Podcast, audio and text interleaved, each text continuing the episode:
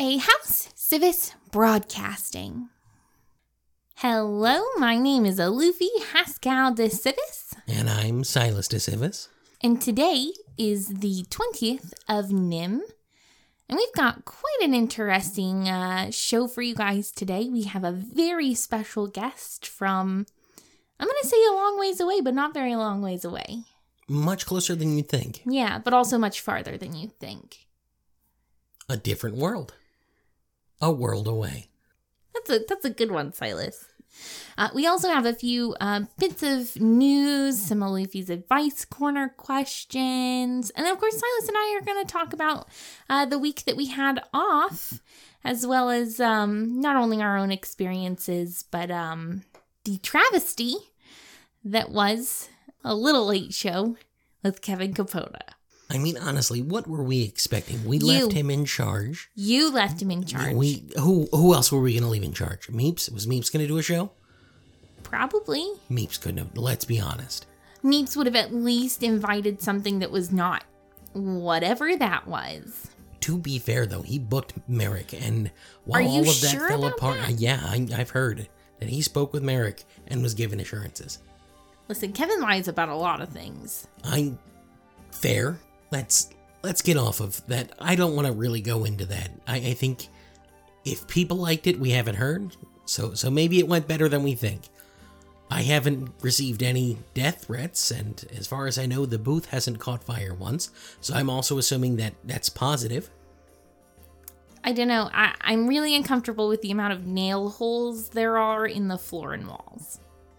I keep finding instruments all around, and I'm concerned about that mostly. I, I We'll talk more about that in a minute on today's A, A Chronicle, Chronicle of Echoes. Echoes.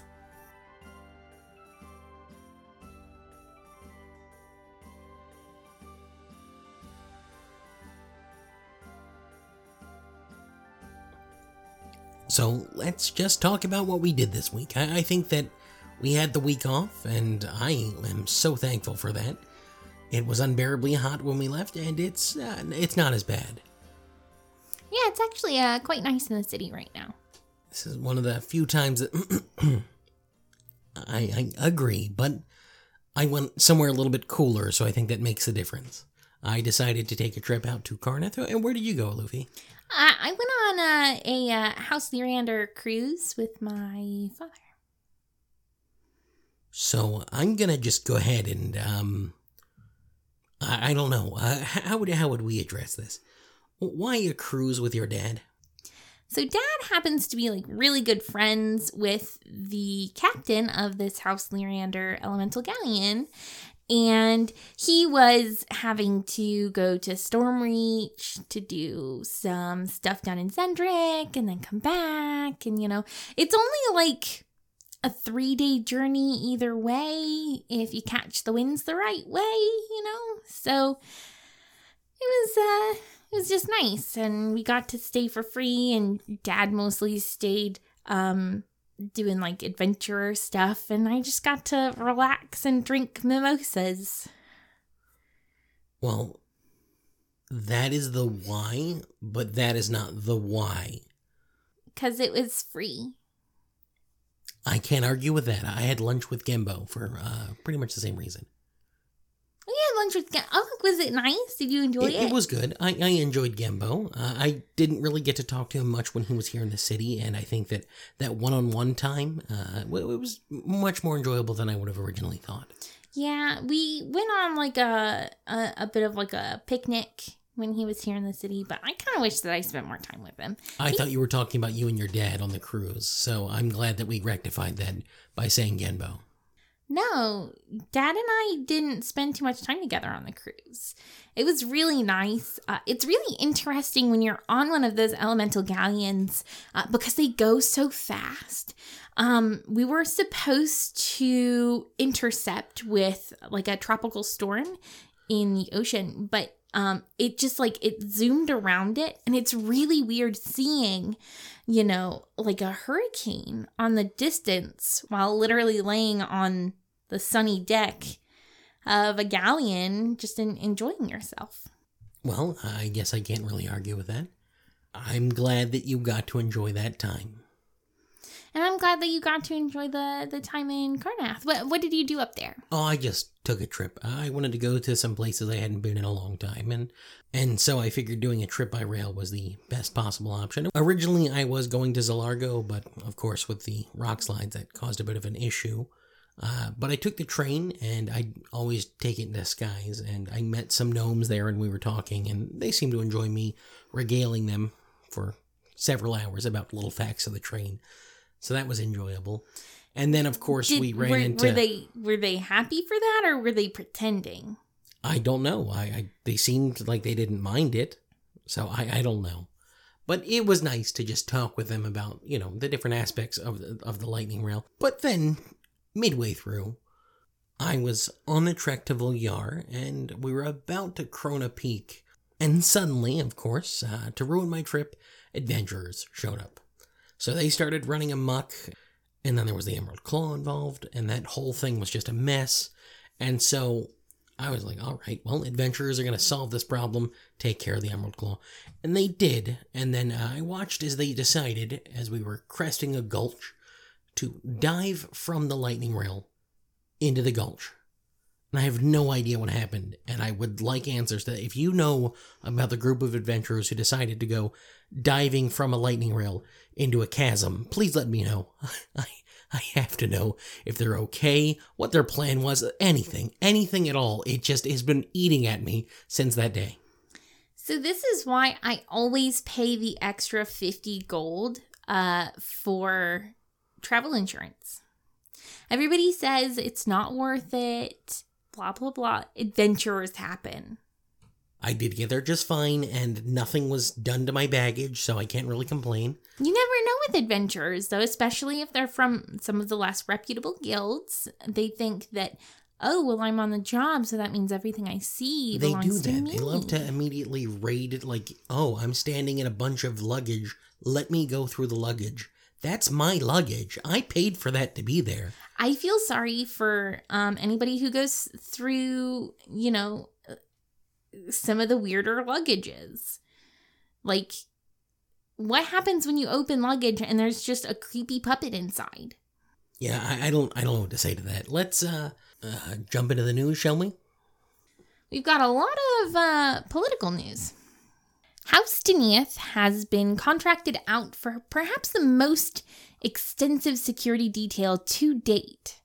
Caskell de Deneith stated on Zoll that House Deneith plans to create a five mile exclusion zone around the island of Thronehold for the duration of the summit during the first week of Barrakas.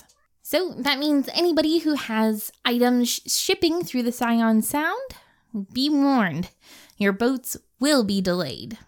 Cascal Denius said that the island will be covered by land, sea, and air, and that they're striving to counter every possible kind of security breach. Silas, get this. He said, from quote, magical surveillance to extraplanar intrusion, unquote. like, what does he think that's gonna happen? Kevin's gonna host a show there. This historic summit is officially called the First Summit of Peace and Reconciliation. But because that's a mouthful, I was people gonna say, yeah, that is terrible. yeah, people have just been calling it the Barrakas Summit because it takes place in Barrakas. Now, of course, it's called that because it's the first time that all of Khorvaire's national leaders, most of Khorvaire's national leaders, will have gathered in one place since the Treaty of Thronehold was signed two years ago. Other news with the summit is that His Majesty King Boranel has yet to return his RSVP. Both Her Majesty Queen Aurala and His Majesty King Kaius III have committed to attending, yet His Majesty King Boranel has expressed that his attendance is contingent on the continued progress of technical negotiations prior to the meeting. I think I know what's holding up King Boranel. I've been getting recent reports that Lord Ir Turlendis, His Majesty's diplomatic and military advisor, is set to retire to his family estate in southern Breland. He was an avid inclusionist who said that even Breland's enemies should be there to sign the treaty, And I think that without his presence, that may be leading Bornell in a different direction. So perhaps he's getting bad advice from whoever's going to take over, or waiting to see exactly what happens with that. I remember, I remember Irturlundus's speech to the Brelish Parliament in 995. Throughout the speech, he spoke about his daughter Mara. Oh, the the the Mara won't come home speech. Yes, how she'd been captured by Sora Kell in, uh, I think it was 987. Uh, but despite that loss, he wanted to bring everyone in. He wanted to say that his daughter wouldn't come home. He often believed that Droaam should be included in the discussions about peace. And I know they won't be there this year, but hopefully next year we'll see something. I'd like to put that aside. I'd like all of that tension to go away. So whoever takes over, they've got big shoes to fill. I'm, I'm certain of that. It's definitely going to be interesting to see what kind of voices step into His Majesty's advisory roles. Instead of talking about what may come, let's talk about what we can do to help people here with some Alufi's asks. I'm down for some Luffy's advice corner questions. So, uh, the first question is to both of us. Uh, Dear Luffy and Silas, what is your take on aberrant dragon marks? Leah. Historically, all of the um, dragon marked houses have been very much against people uh, with aberrant dragon marks. And I think that that stems from the place that a lot of these marks are destructive in nature, both to the person who bears them as well as uh, what they do. On top of that, I think that, especially in the earlier days before House Tarkanan became uh, as prevalent as it is, and you know during the War of the Mark, I think the the houses thought that they were special, and suddenly there's people who don't have a bloodline or are mixed bloodlines uh, who are getting these marks, and it kind of steps in on what a lot of marked people thought was their place in the prophecy. I think that there should be a place in society for people who have aberrant dragon marks. I think that a lot of people with aberrant dragon marks uh, are prone to hurting themselves or others. And I like to make sure that, you know, everybody has a place in society and everybody has a place to be themselves. But I definitely would want to make sure that people aren't hurting themselves or others when it comes to that. I think historically there has been a lot of negative reaction to those because they are more aggressive. But Mordain wasn't a member of a Dragonmark house. There are countless excoriates and members of houses who have done awful, awful things.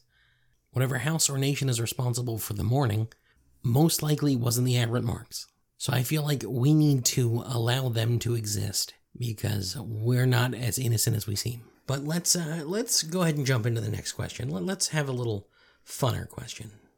Dear Myth Alufi, Hello, my name is Beans. I lost my tooth, and I put it under my pillow, and Kulgaron gave me a sovereign for it.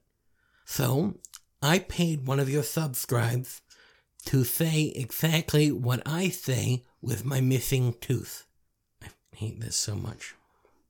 Has Mr. Silas gone, people don't really write this way yet? No, but I guess you showed me. Anyways, I have the most important question ever.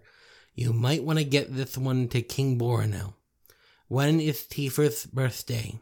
Sincerely, your friend Beans. All right, we're going to have to make sure that that doesn't happen again. I, I don't want to read a bunch of poorly dictated letters.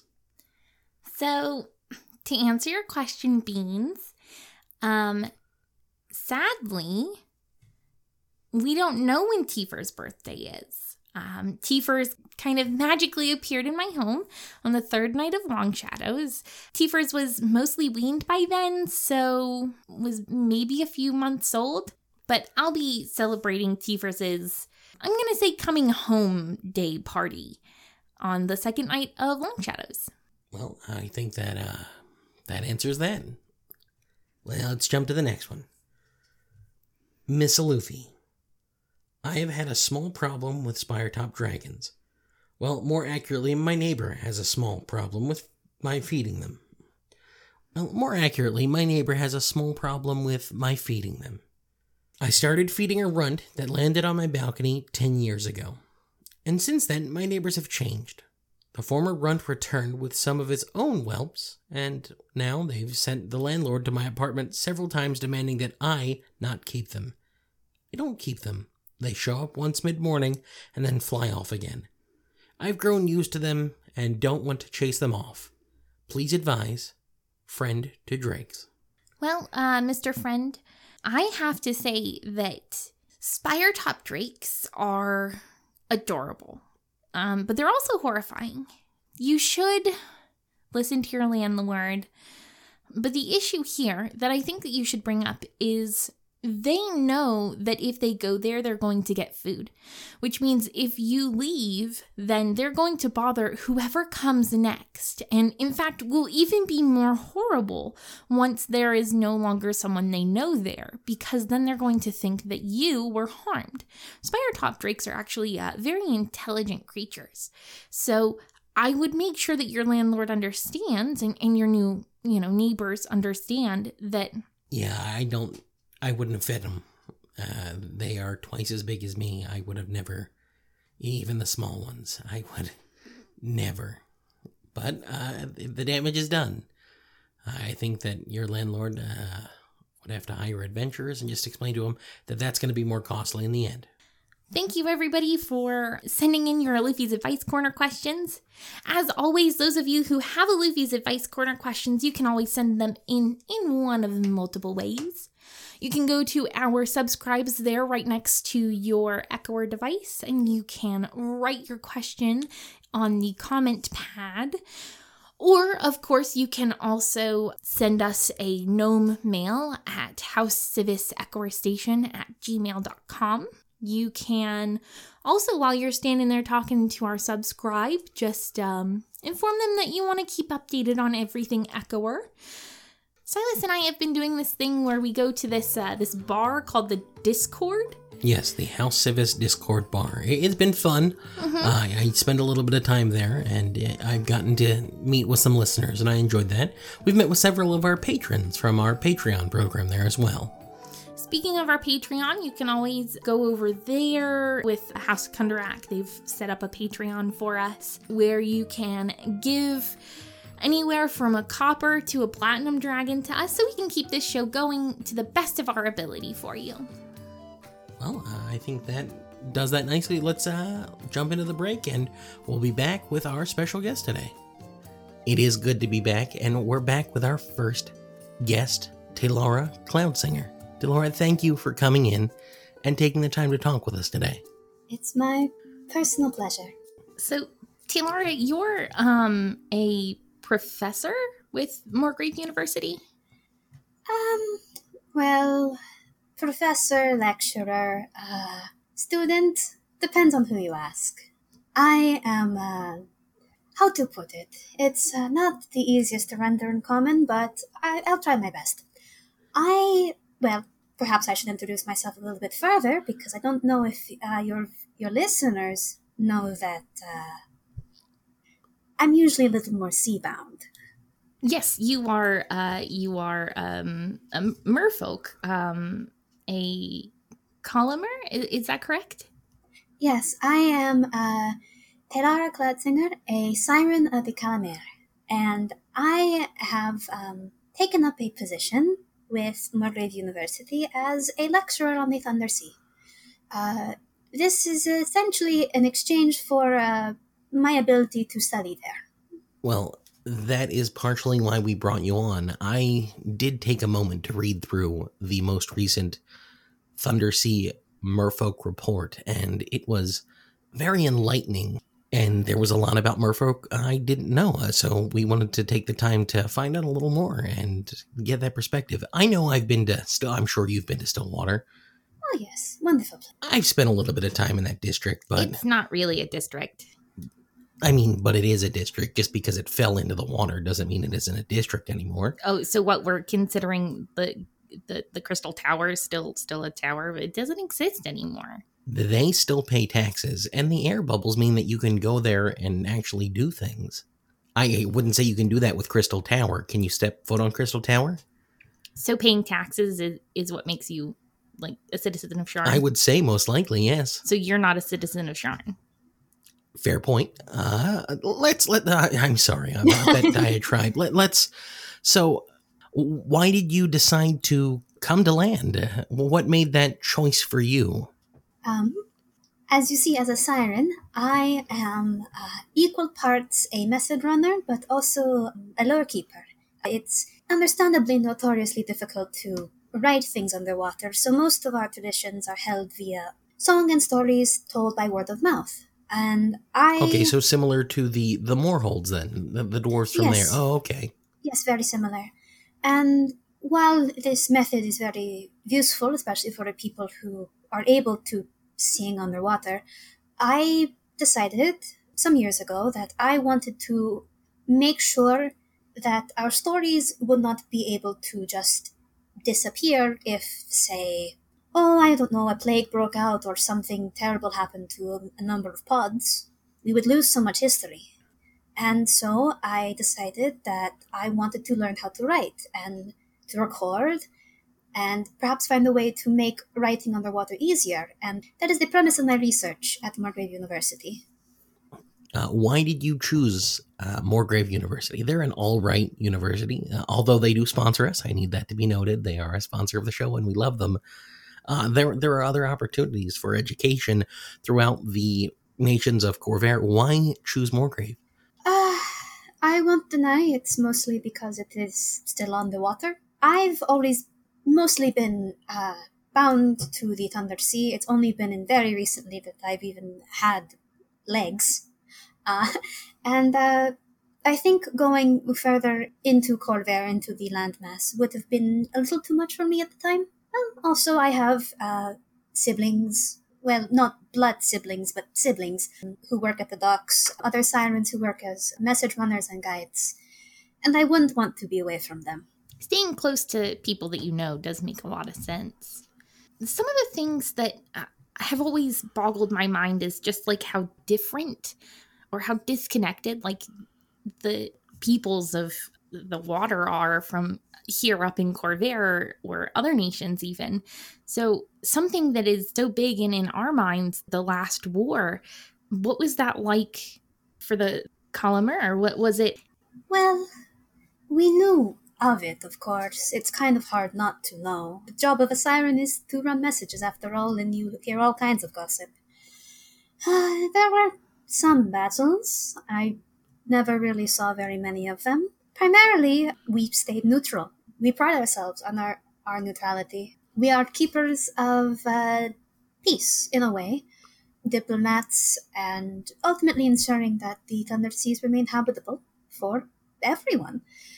My people were no different in the last war, as your folk are t- tend to call it. I do know that my siblings, and my other sirens, they did run messages occasionally between warring ships. And of course, you know, they hired guides to Xen'drik and to, well, all throughout the Thunder Sea. But for the most part, we tried to stay out of the conflict. I think a lot of us agree that it was not our war. How did specifically the battles that were fought over the Thunder Sea impact life? I mean, having wars waging above your heads, uh, ships falling into your waters, how does that impact you?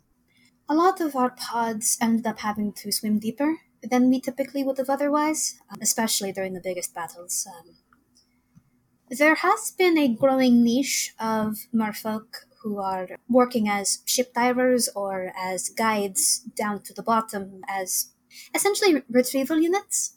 There's been an increasing number of folk who are willing to hire guides for that specific purpose, trying to retrieve things that were lost in battles. There has been some extra pollution, I suppose you could call it, uh, refuse. It certainly kept some of our uh, druids very, very busy. It is their mission to clean up the, the waters, and uh, having battles over it does not make that any easier. I, I don't imagine it would. No, I, I can't see that. Now, the ones that go deeper, uh, I- so I guess you're a depth based society. So the, the Calamar are the people who stay up top, and then the Telmar, Telmer, Tailmare uh, are the ones who swim to the bottom. Is, is that I'm a little confused. I read the report, but that, that part was a little murky. Murky. My apologies. It's it's no worries. So the the Calamere and the Telmere are two distinct cultures within the Thundersea merfolk. We typically divide ourselves into tribes. So I am part of the Calacara, which are the Calamere, and the Calater are the ty- are the Telmere. Historically, on Amania, we would have been very culturally distinct. There wouldn't have been a lot of uh, interaction or between our pods beyond, you know, trading useful items. But here in Eberron, the Telmere have taken to the depths, and the Calamere do keep more towards the surface. That's not very traditional, but it is the way that our people have learned to function on, on Eberron, certainly. But we are very distinct cultures, even though we, we trade a lot and we interact a lot. The Calamere uh, stay towards the surface. They are primarily druids, rangers, myself, sirens, although sirens can be found pretty much everywhere. Whereas the Telmere, well, they tend towards more a uh, clerical bent, let's just say. Yeah, I had obviously read read the report, and it, it's quite interesting. Uh, similar to like the the Ghaash'kala of, of the Demon Wastes, the Tailmare people worship like a version of the Silver Flame. Yes, that's correct. We call it the piercing light, understandably because fire doesn't work very well underwater. I imagine not. so we call it the piercing light. I am also, of course, learning about the silver flame because I am more familiar with the piercing light. But the piercing light, essentially, the idea is that it is the light that pierces the darkness. But yes, they are a people who are very much concerned with keeping dangerous things locked in the trenches. Primarily fiends. I have not been down that deep myself. I uh, would not fare very well, I think. Deep water scares me.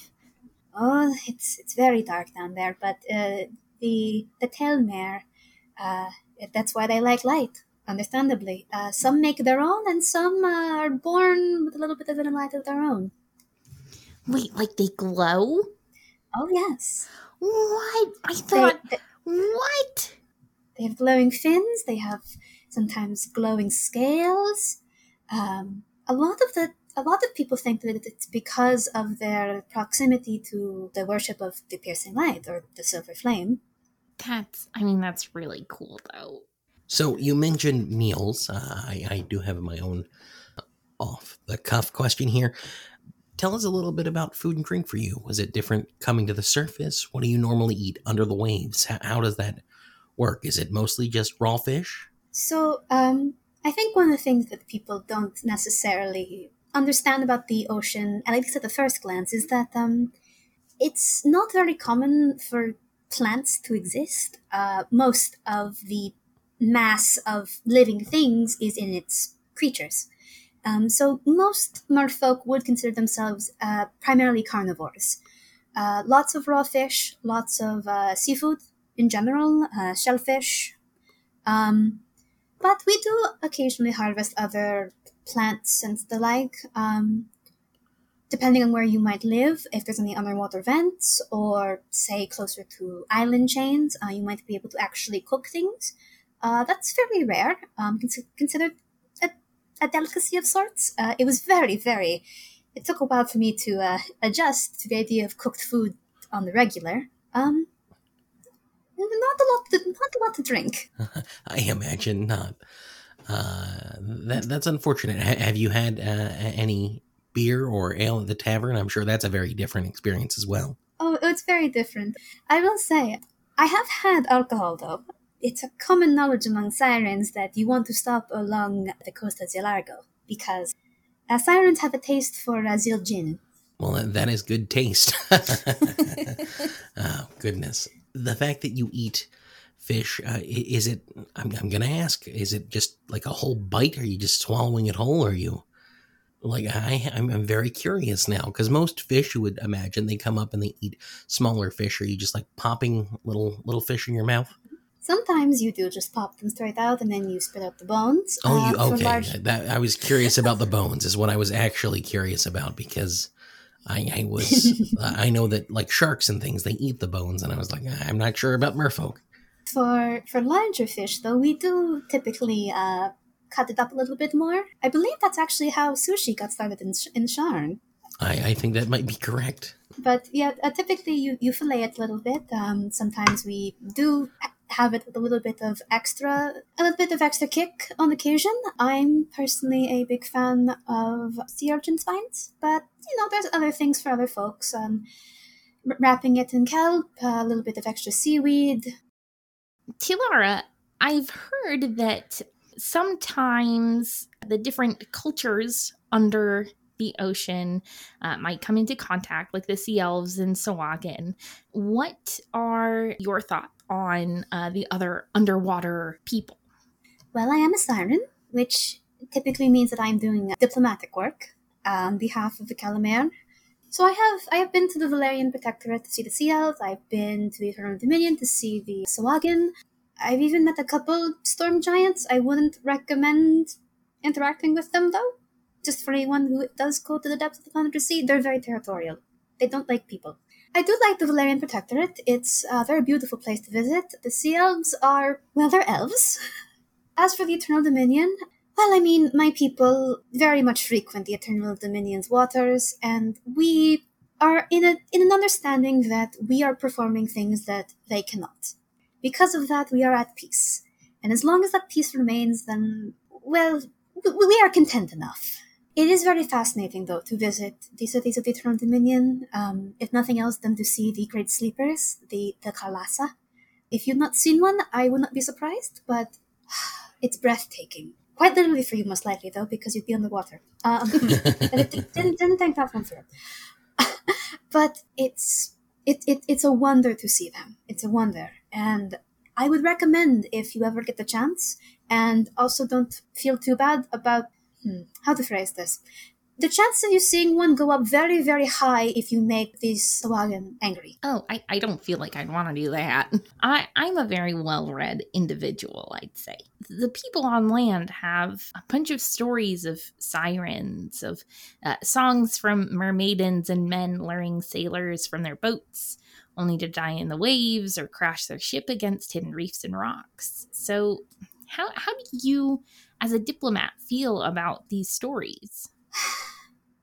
Well, I would be remiss to say that they're not entirely based in fiction. There are tales of my people who have done such terrible things. However, as neutral parties, we really do strive to try and keep the peace of the Thunder Sea. And there are also plenty of us who have made their ire against the surface world known. And for those, we, we condemn them. We do. We would we want to foster peace. We want to foster understanding.